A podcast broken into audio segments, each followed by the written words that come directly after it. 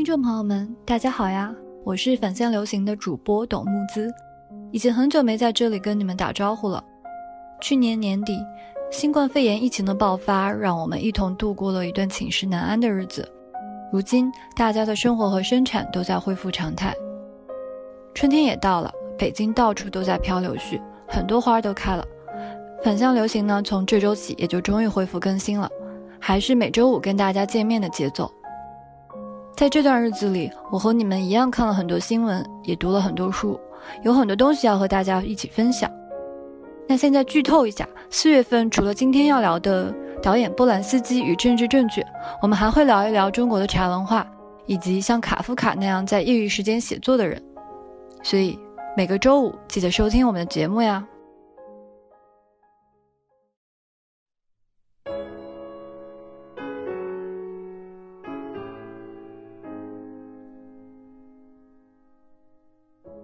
你究竟是反性侵呢，还是反就是像波兰斯基这样有道德问题的导演？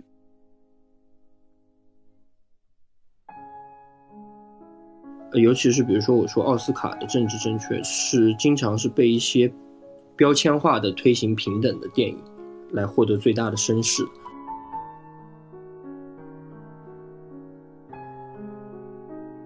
变成一种我觉得是一种政治不正确的行为，但是他是打着这种政治正确的旗号来做这样的事情，就是这样的事情很多，而且感觉会越来越多。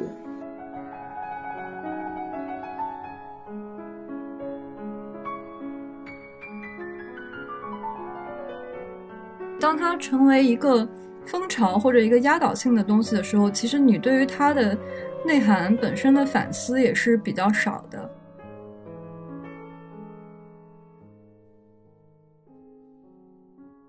听众朋友们大家好，欢迎来到阔别3个月已久的返乡流行，我是主播董木姿。跟我云连线的还有另一位主播于雅琴，以及今天我们请到的2位重磅的嘉宾陈秋帆和裘盛。2位不如先介绍一下你自己，因为你们的身份跟今天的话题还挺有关系的。Hello， 大家好，我是陈秋帆，我是一名作者，同时也参与过一些影视剧的改编及制作，所以也算是一位广义上的文艺工作者。大家好，我是裘盛，是一名电影导演，然后业余也写点小说和诗歌，所以也是一名文艺工作者。今天我们其实要讨论的一个话题是一个我觉得近年来，尤其是电影这个领域比较多会提及的一个话题，就是关于电影和政治正确。当然它也包括了就是一部电影和这个作者的私德的关系，它是一个很复杂的一个话题。但是我们还是呢要引出一个其实也算是老生常谈，但是总是会引发很多讨论的一个人，就是波兰斯基。日前，第45届法国凯撒奖颁奖典礼在一片抗议声中举行。罗曼·波兰斯基凭借电影《我控诉》获得最佳导演奖的结果引发不满。当时《燃烧女子肖像》的女主演在波兰斯基被宣布获得最佳导演之后就愤怒退场，因为波兰斯基他曾经的性侵的这种案件，还有就是近2年来都有不同的女性对她的性侵的指控，然后很多的女性主义者还有对波兰斯基不满的人呢就走到街头去抗议。其实他们抗议的原因，一方面是波兰斯基他是一个被指控性侵，还有一个就是关于这个《我控诉》这个电影的主题可能也会有一些争议。因为这个是根据非常有名的雷德福斯案改编的，所以就会被人认为说波兰斯基在拿这样一个对法国文化史上非常重要的一个案件来为自己的这种过去的罪行洗白吧，等于说。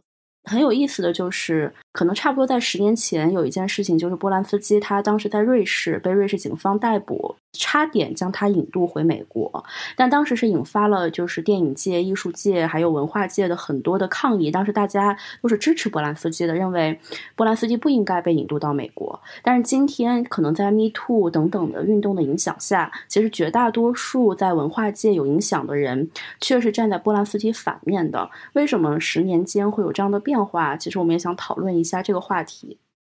我觉得其实刚刚有一点是蛮有意思的，就是它反映出大家对于一个导演的判断，这个背后的政治正确是随着时间发生了很大的变化的。可能之前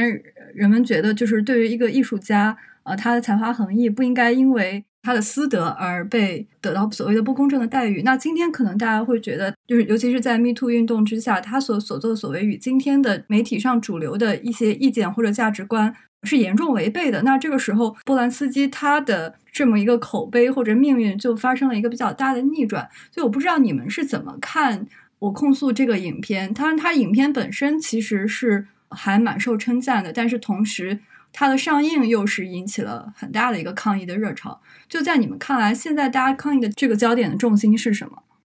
导演要不要先说一下？作为一个圈内人，不知道你是怎么看的？首先我觉得第一个点就是所谓的电影是不是笼统的应该被认为是一种 statement， 是不是一种言论。我自己的感觉是应该是否定的，就是说我认为电影就无法被直译成一个言论嘛。我觉得去追溯那个波兰斯基创作的缘由，或者他是否是因为私心拍这个电影，这个事情不是特别有意义。然后第二个问题就变成说是外部的，就是说对他电影的放映以及对他电影的褒奖是不是在褒扬或者在鼓励某种价值观，这个方面我觉得就是可能答案没有那么容易回答的。哈拉内在颁奖典礼上的这种愤怒我是可以理解并且一定程度上支持的。在那个波兰斯基他的那个案情的一些细节相对来说已经被披露的比较清楚，并且在这样的舆论上下文下面再去提升他的知名度和影响度，放到女权主义者的角度上来讲，他确实是对平权这个事情可能是造成了一定的损害。我基本上的一看法是对他的电影的抵制是不必要的，但是对于这个所有的抗议行为我都是支持的。因为电影我还没看，所以我对电影本身没有办法去做出一个评判，但我觉得这里面其实涉及了很多不同层面的一些问题，但现在大家其实是把这些问题都混为一谈嘛。事实的层面就是他确实在40多年前性侵过这个未成年人，包括在后面可能也是有一些其他的这些女演员遭到他的侵犯，我觉得都是事实层面的，就是没有什么可以辩驳。那么这些事实层面是否影响到他作品的一个表达，只能被解读为某一种层面的意思。我觉得这个其实是所谓话语权的一个争夺，其实每一个人可能他都有自己对某一部电影的这种解读的权利，但是在当下可能就是在这个政治正确的这个大的背景下，很多人就会觉得说他这部电影就只能解读为他要为自己去控诉，要为自己当年的过错去洗白，那么这就是一种对话语权的一个单一的一种解读。那么还有一个就是对于一部电影它如何被接受，它在一个电影工业的体系里它如何被评价，这其实是一个机制运作的一个问题。那么这就涉及到更多的包括评委会，包括这些奖项的一个运作的权利过程，那么包括他是否有这种独立的把艺术跟他个人的一些事实层面上的这些过错区分开来的一个看待的方式。至少我现在看到的包括凯撒奖的组委会说的一些话，其实也是这样的一个立场。所以我觉得这其实都是不同层面的一些事实以及态度，但是我们其实需要去把每个层面单独拿出来去看，就他们在各自的层面上其实都是成立，只不过说每一个人出于自己立场的不同，你会选择性的去接受某一些事实，放大某一些事实，而去忽略其他的一些要素。为什么会争辩的这么厉害，就是无法达成共识，就因为我们其实没有办法站在一个统一的立场上我们去讨论这件事情，每个人的出发点都是不一样的，而这个出发点在当下的这个政治正确的大环境里面，它可能就具有了某种价值判断，可能就是要分出是非对错这样的一个感觉。但很多东西其实在事实层面上你是有是非对错，但你在一个话语体系里，那可能就是它没有办法说完全去简单的去进行这种是非黑白对错的这种划分。对，我可能比较同意陈老师说的这个吧，就是这看上去是一件事，但它其实是很多件事情，然后混杂在一起，然后让我们的这种判断就变得特别的混乱。你究竟是反性侵呢，还是反就是像波兰斯基这样有道德问题的导演在一个电影的评价机制里面他占有权利的问题呢？还是再去追溯当年的案件，一个不公正的问题呢？甚至可能到波兰斯基个人的身世，那这个我觉得每一个都是不一样的讨论，但是现在大家就很容易把它混在一起来说。而且我觉得最吊诡的是，其实我控诉这个电影引发了这么多的争议和抗议，但它却是波兰斯基导演生涯里面在法国票房最高的一部电影。那既然大家在今天这样一个政治正确的环境里面，所谓的这种意识都提高了，好像也显得就是反抗波兰斯基的这个声音很大，但为什么还是要去看这部电影呢？或者说在法国看这部电影的又是一些什么人呢？我觉得这个是很有意思的。其实我之前看过一个纪录片是讲波兰斯基性侵以及这件事情对他造成的后续影响的，他的名字就取得很有意思，他就是说波兰斯基在美国是被通缉的，在法国是被渴望的。像有一些比较偏女性主义立场的文章会说法国是一个有更多强奸文化的地方，就是政治正确的这种教化还没有很好的普及的地方。因为有这么一种说法吧，就是认为应该把艺术家和他的私德割裂开来看的这么一种观点，其实是男性才有的特权。那其实我觉得这个差异也是蛮有意思的。在看波兰斯基的争议上，除了有刚刚提到的好像是有一些明显的地域的差异，是不是还有男性和女性的差异？我不知道你们身边的朋友是怎么看的。我先插一句吧，就是你刚才说的那个纪录片，就是波兰斯基被通缉的与被渴望的，一个特别有意思的地方就在于这个片子的发行方其实是韦恩斯坦，而且这个纪录片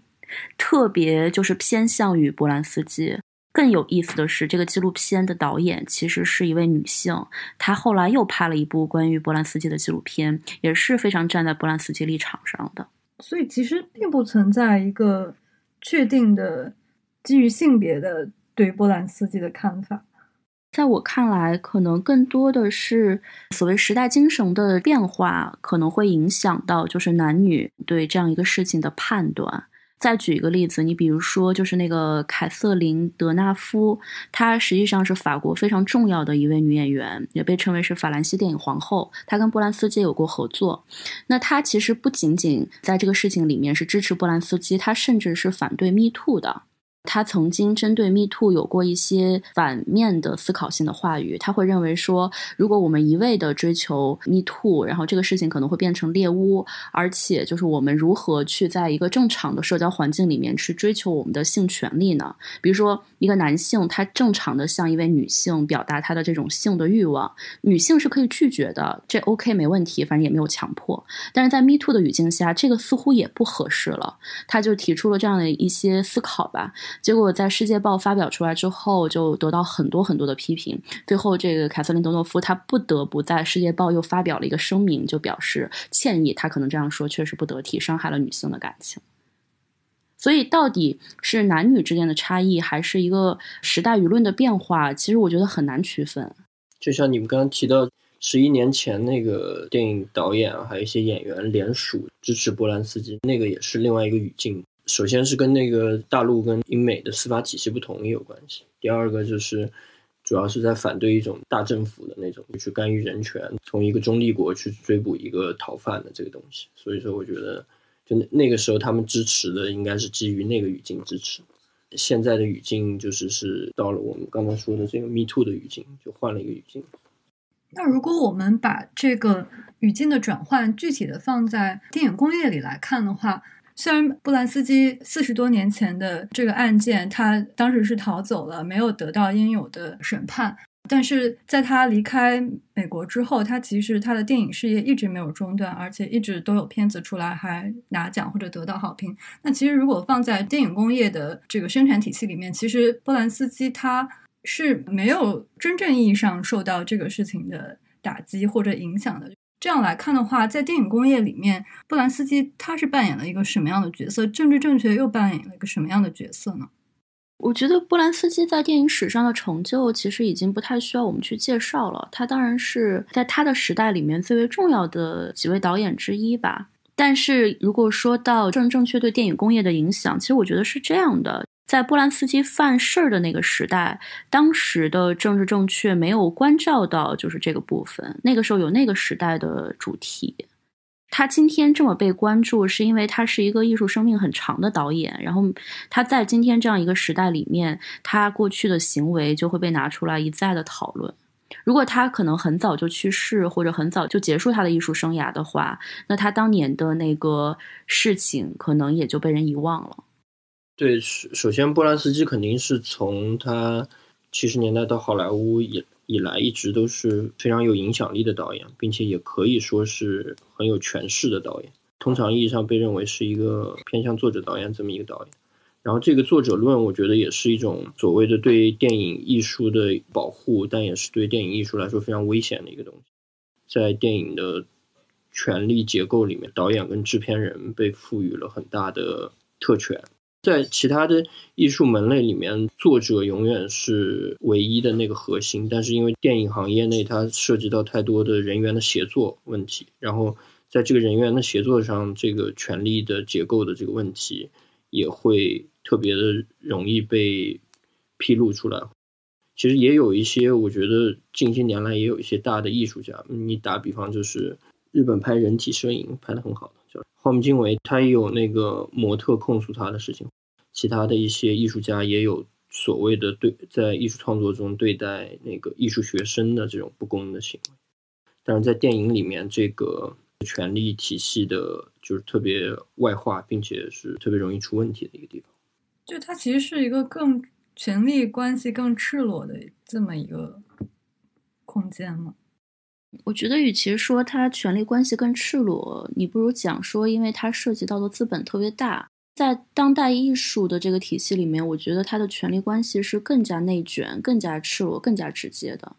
但是也只有少部分的艺术家他是可以进入到那个资本操作的顶层，大多数的艺术家也都是处在一个自己做然后做作品这样的一个状态里面，所以你就会显得它的里面的很多涉及到性或者涉及到权力关系的东西不能够被我们关注的。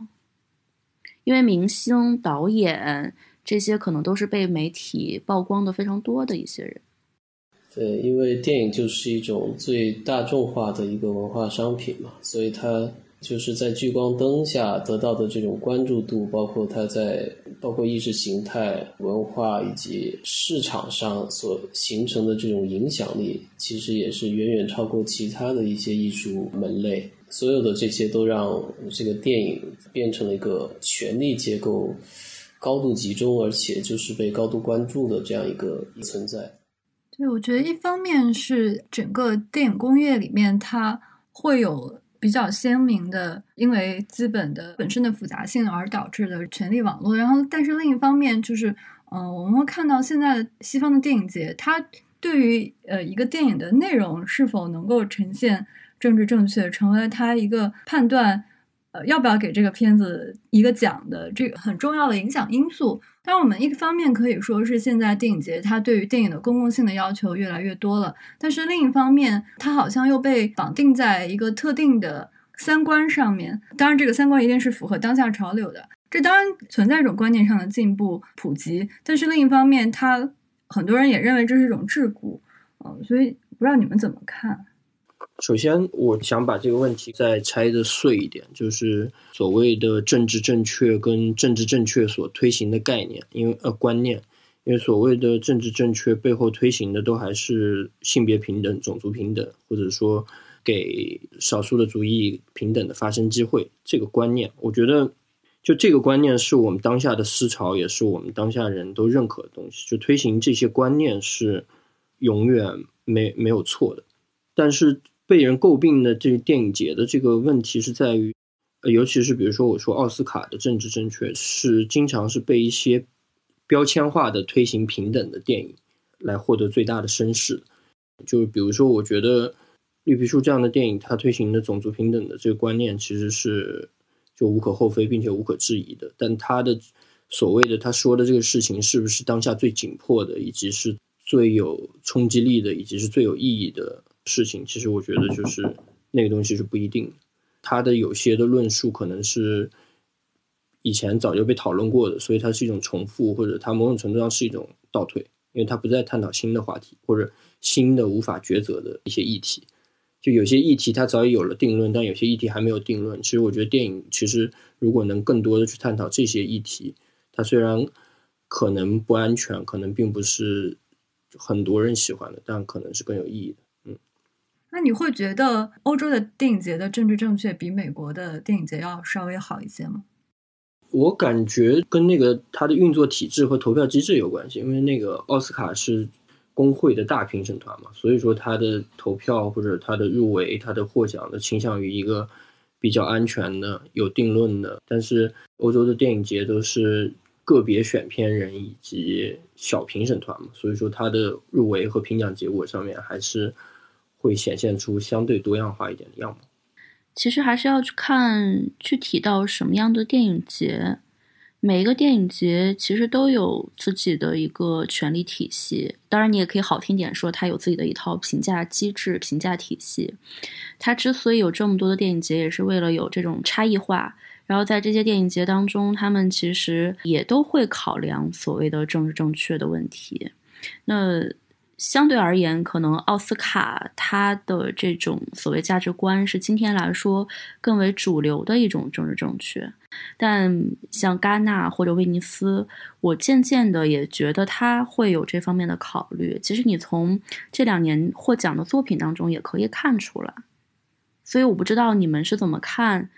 为什么会有这样的变化，因为在过去比如说10几20年前我们就会认为说欧洲和美国会是一个非常分明的两种选择，但是今天其实他们有一些趋同，从这个寄生虫上面也可以看到这一点。我觉得这个一个是全球化，一个是后资本主义时代的一个共同的危机，就是你可以看到包括近几年来出现的这种非常强政治性的类型融合的，比如说最近出了好多恐怖片，它其实都带有非常强烈的政治诉求，不管是性别的阶层的或者是种族的，就比如说逃出绝命镇这样的，包括像最新的隐身人，它就是一个女性主义的这种诉求，他们都是一种恐怖片的形式来呈现，但是背后都有非常明确的强烈的甚至赤裸的这种政治诉求。所以我觉得这已经变成了一个时代的主旋律，就是可能很多的这种纯粹的我们以前理解的艺术片或者说这种形而上的这种探讨，现在渐渐的退居二线，然后一线的往往就是所有这些包括得了很多奖的悲惨世界也是特别明显的这种移民后裔的话题，这是一个特别大的热点。所以我理解是一方面这个确实是当下社会的一个主流关注的点，另外一个电影节它需要这样的一些话题之作去吸引更多的关注，不管是商业上的舆论上的还是其他的影响力上的关注，所以我觉得这肯定都是一个内外因所共同推动的一个结果，就造成了当下的这种欧洲跟美国它都是非常强的政治倾向的这种评奖机制。之前有一个朋友他写的影评一个核心的观点就是我们在电影里面的政治正确不是太多而是太少，他这个观点是把电影看成一个可以连接大众向大众普及一种观念或者思考社会问题的工具的艺术方式。可能对于大多数普通人来说，电影艺术它本身的那个层次和它的探索与创新是不能很快的 get 到的，但是对于这种社会舆论氛围电影感觉的把握，他们是很明显能受到冲击的。比如说坡道上的家还有82年生的金智英，这些它都是在有了一个影视作品之后引发了很大的社会反应。其实我感觉现在市场包括跟这个市场互动很密切的电影节的评价体系，他们都是从话题性上来去让电影迎合当下的一个目光的焦点。还有一点，坦率的讲，我觉得今天你对一个电影要求它真正能够改写电影史，然后在所谓电影语言上面有突破，这其实是一个非常非常高的要求。就今天的电影，我觉得比较讨巧的就是大家都会在议题上去做一些文章，因为你在议题上是更容易被大众所接受，更容易在传媒的宣传上获得成功的。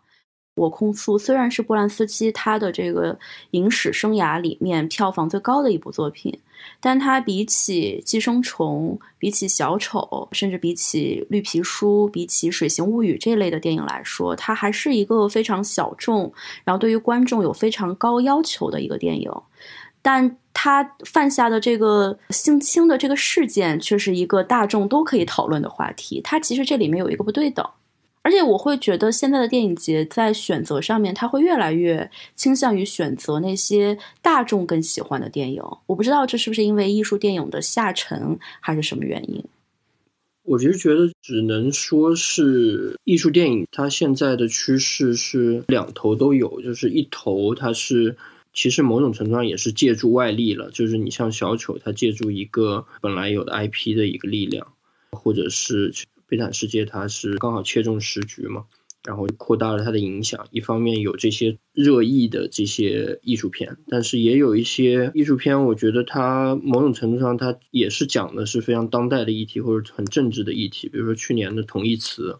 但这个片就是完全没有人问津。现在电影节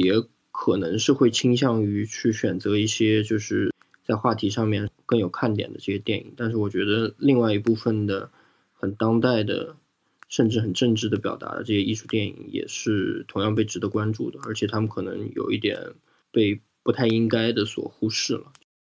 那个陈老师和陈老师都是创作者嘛，你们作为创作者如果去看今天比如说奥斯卡这样它的评奖几乎会有一种以政治正确为纲的这么一种倾向，那这种评奖在你们看来今天的价值是什么？我觉得所有的奖项其实都逃不开这种政治性，就是因为你所有的奖项其实它都是一个中心化的一个评奖机制，它都是由一圈这样的评委，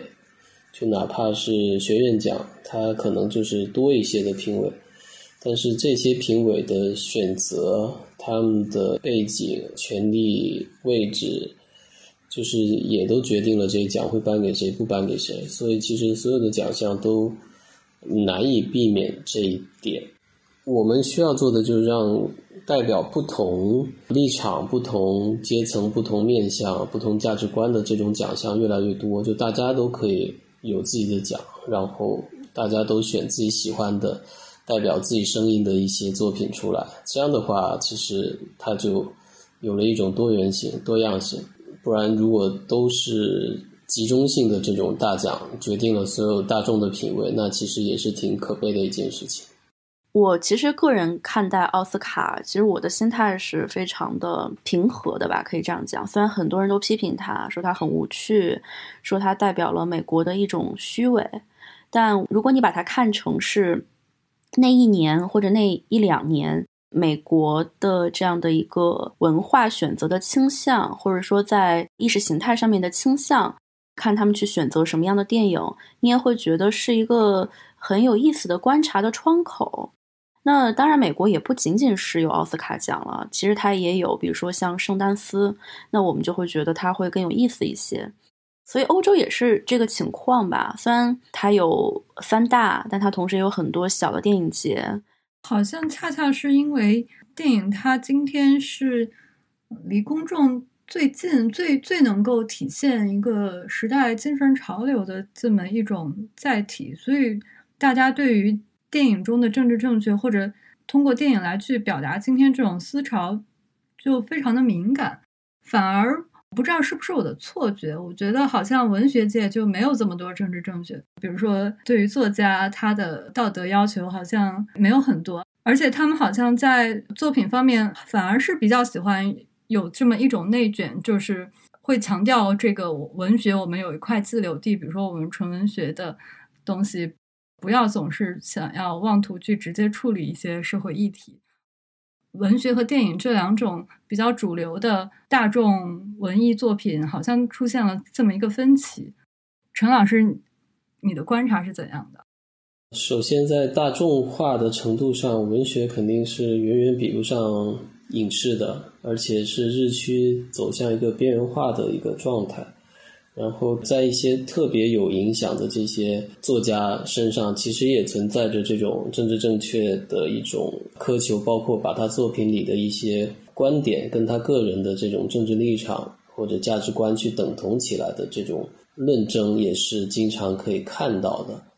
话说回来，就是做一个作者，他的权利比起这个比如说一个导演一个制片人来说还是非常有限的，他能影响到的可能也就是他的读者，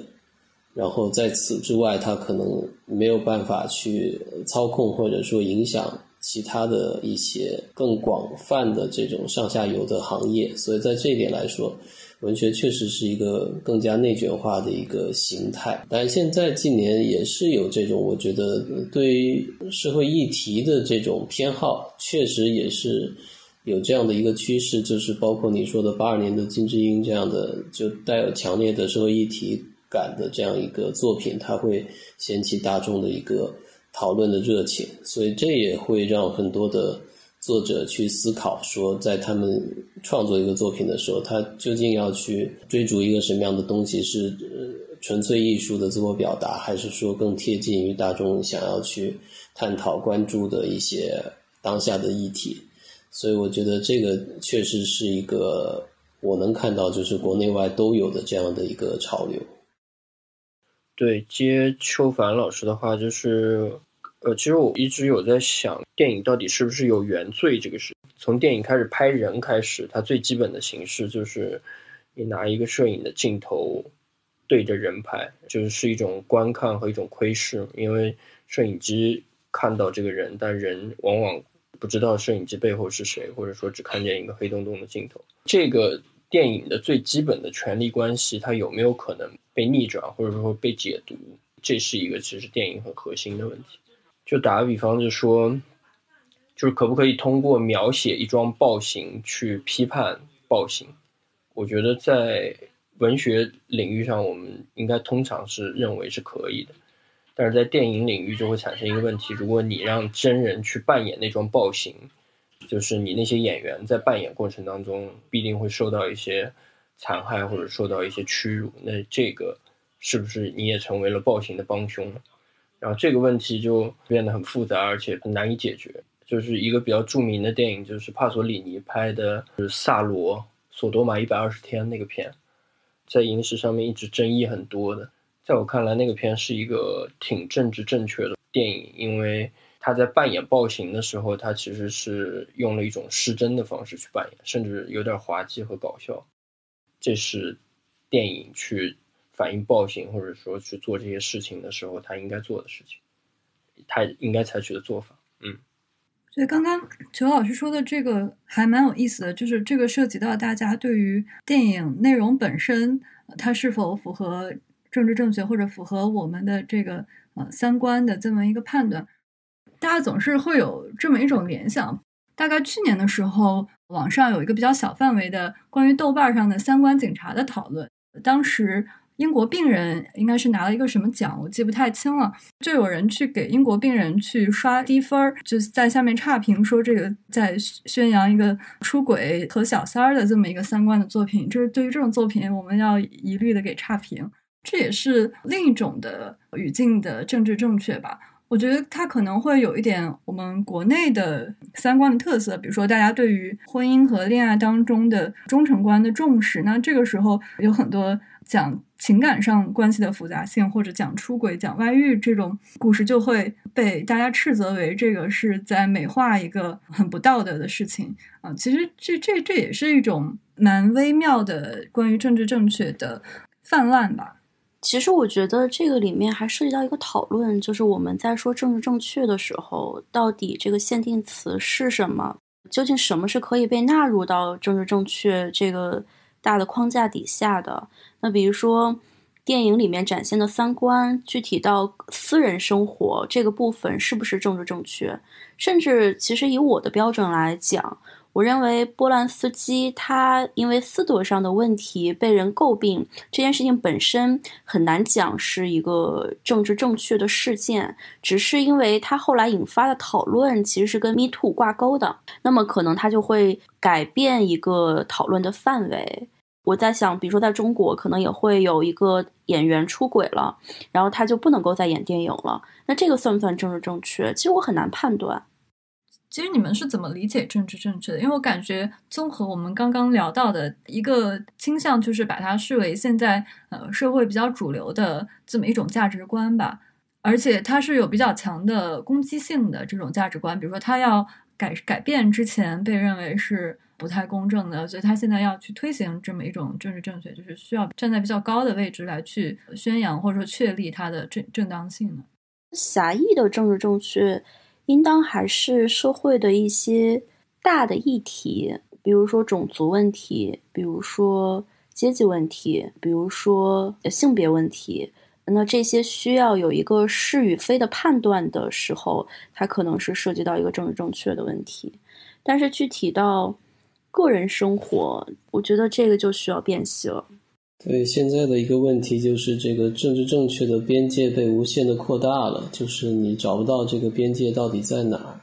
然后而且每个人他其实脑子里的这个关于政治正确的理解也都是不一样的，然后在东西方不同的社会形态里面他的理解又是不一样的，所以其实就是一个非常混乱的，就是谁都可以拿 PC 来做一个攻击别人的武器，这样的一种泛滥化的一种政治正确。对，刚才秋帆讲政治正确，因为在东西方是不同的语境，然后我觉得西方对于政治正确的主要的一个诟病点或者攻击的点，就是其实是所谓虚伪那个点，所谓的你的言论上的政治正确跟你实际所相信或者行动的这个地方的一个裂痕。我们中国这边对于政治正确其实又加上了对于举报的以及对于言论审查那种恐惧。我打比方，最近那个我看 Woody Allen 的那个自传，就讲到他那个片 A Rainy Day in New York 是那个甜茶演了嘛，后来 Woody Allen 因为 MeToo 的事情，以前的事情又被挖出来，然后又被谴责，然后 A Rainy Day in New York 在美国也找不到翻译商，然后这时候甜茶好像就发表了一个声明，就是意思是说就是他抵制他自己的电影。然后他说完这个话之后，他又特地让经纪人写了封信给伍迪·艾伦，说那个不好意思，这是我们必须这样做，去为他另一部电影去争取奥斯卡来助力的。我觉得这就是非常典型的所谓西方的政治正确，然后这个是非常令我不适而且觉得是非常糟糕的一个做法。在中国的例子可能就是所谓的就是三观警察这个东西吧。对，包括借助这种政治正确的幌子，然后去举报，然后包括对很多创作者或者说对很多内容的过分苛刻的要求，甚至就是强行的下架或者就封禁。我觉得这个确实是让人非常的不适，因为这就已经突破了我们在所谓的言论或者说我们在价值观上的这种探讨，而直接就是以一种暴力进入到我们的现实领域，对于每个创作者甚至是每部作品都会造成这种实际的伤害和威胁。所以这其实已经变成了一种我觉得是一种政治不正确的行为，但是它是打着这种政治正确的旗号来做这样的事情，就是这样的事情很多，而且感觉会越来越多，这个让人非常的不适而且不安。我其实说实话，一切你不加以讨论就下一个正确或者错误的判断，这种都是我挺反感的。甚至于就是这种粗暴的抵制，无论是对伍迪·艾伦还是对波兰斯基，甚至于对韦恩斯坦，可能网络上都会有非常非常多愤怒的言论。我可以理解这种愤怒，我也可以理解他们在街头抗议，但是因为这个原因就认为说这些人他们就不配应该在拥有事业。其实我觉得这种逻辑和那些男性认为女性就是不行然后剥夺他们的工作的权利本质上没有什么区别。其实政治正确还是要跟再基本的一点价值观，比如说政治正确要跟自由搭配起来用，就是让政治正确它也有一个边界，而不是只是一种就是流行价值观的一种无限的扩大化。刚刚邱老师提到的这个问题，就是政治正确的虚伪性，其实蛮能够回应刚刚我们聊到的一系列关于政治正确的不适和困扰的。就齐泽克有这么一个说法吧，他就说当你换一个词，比如说用美国的少数族裔来去替代黑人或者黑鬼这些说法的时候，其实你只是在压抑你的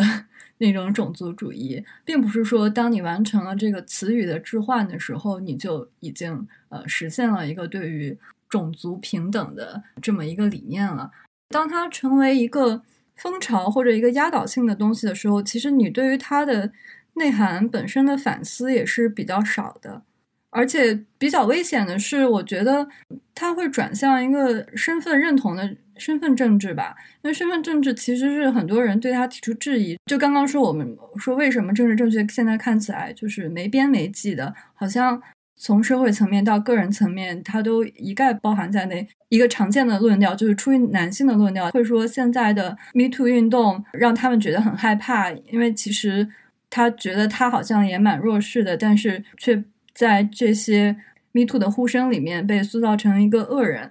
当把控诉的矛头指向具体的个体的时候，他其实也没有在说这个结构性的问题嘛，就是他变成了一个这个身份的人针对另一个身份的人的具体的人的一个指责，或者说一个反对。那这个其实是把它内涵给简单化了。所以我觉得解决这种问题可能更多的时候只能是通过不断的讨论，因为除了讨论和对于这种细节的判断，我们是很难得出一个更准确的答案的。所有假以正确或者错误的这种比较粗暴的判断可能都会有问题。两位男士在你们的日常生活里面，你们是怎么样去践行这种政治正确的要求的？我觉得可能这种平权就是首先从语言上的一个话语体系上的一个尊重，包括不开这种不恰当的玩笑，就是不管是公共场合或者是在这种饭桌上，就是所谓这种油腻的玩笑。还有就是在写作中其实也是非常明显的，因为我们长期受到这样的一个文化氛围的浸染嘛，所以其实你在描写女性的过程中很容易就陷入男性凝视的这种刻板印象的书写。其实作为我来说，就是要有意识的去提醒自己，就是怎么样更加客观中立，从一个不带有那么强烈的这种刻板印象的这种角度去书写。我对两位创作者有一个问题，就是刚刚陈老师提到的第二点，那是不是说以后那些政治不正确的内容就不该或者不适宜在创作中出现了呢？比如说大家在读一些以前的名著的时候，比如说莎士比亚也是有一些，也不能说是保守主义者，他们会对现在左翼的文化评论的一个批评，就是说他们把以前的这些经典作品都视为对当时的这个白人男性的生活和价值观的呈现，然后这些东西我们就不应该读了，或者说就去批判当时的那种性别关系的状态。但其实可能当时比如说对于女性的一些侮辱性的描述可能是跟当时的社会情境是一致的那这个情况如果反映到我们今天的作品，我们是不是就再去写这些政治不正确的东西，就变成了一个非常落后或者会自觉的想要跟这个划清界限的状态呢？但这个状态是不是又是有些问题的？就首先是可能现代一个稍有知识的人都没法再写出那样价值观的作品，然后如果在了解现在这个世界并且说去了解他人的情况下再去写这样的文字，我觉得是蛮可笑的。当然不是说一概而论，但是我觉得也要看创作者所处的语境和文化环境整个的去看，不能说因为现在的一个标准去就是逆向的去封杀历史上的一些作品。就像你刚才说的，英国病人或者再早的什么包法利夫人啊之类的，这去封杀那些作品。就像我们去写历史书的时候，不可能把就是封建时期或者不可能把帝国时期整个都删掉不说一样，就它都是构成我们的一个历史过程。对，我比较同意。嗯，我觉得这个东西不是说我们不刻意去表现这些政治不正确的东西，而在于说以一个什么样的态度。我觉得这个态度它既是创作者的态度，因为创作者也是时代中的人，他某种程度上也可以反映出这个时代的人他是怎么想的，而如何去检验他的这种观点是否被大众接受，其实可能只能是通过市场的反应或者是一些评论的反应。那也的确有这样的情况，就是一部作品在它的时代是不被人重视的，但是在今天它非常符合我们当下人的价值观，那我们可能会重新挖掘它的价值。我也绝对相信在历史当中有大量的在当时来说非常重要非常流行的作品，而今天已经被人遗忘了。这种淘汰不应该是以当下某个价值观的一个粗暴的去淘汰，认为什么该封杀什么应该是奖励，它其实自然会有一个它的一个发展的脉络吧。那我们如果把政治正确再收窄回到个体的层面，就是关于艺术家与私德的这个问题，我其实特别好奇两位创作者是怎么看的。你们会就是因人废言，就因人废作品，或者就是还是会把它区分开来看？我觉得我们总是会有一种幻觉，总是觉得才华跟德性是一体的，这个其实是一个巨大的这种道德主义的幻觉。这个不光是在艺术家的身上，包括在一些政客或者说一些科学家的身上，其实也有这样的幻觉。这个就是完全是出于一种大众的这种想象，或者就是对人性的迷思。理性的角度上来讲，这样的一种判断都是不成立的，就是一个人的智商、他的创造力、他的这种领导才能跟他的道德水平是没有正向相关的这种联系的，有的只是他能够因此而得到的这种权利，这反而是更容易助长他去施行一些所谓道德上有瑕疵或者说甚至是恶行的这样的一些行为。所以我觉得还是要分开来看，就是把他的自身的创作跟他的这种私人的德行还是要一分为二的看，不要说因为一方面的这种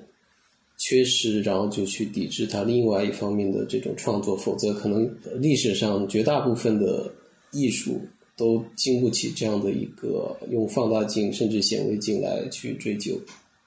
我其实恰恰觉得这两者其实是不可以去区分的，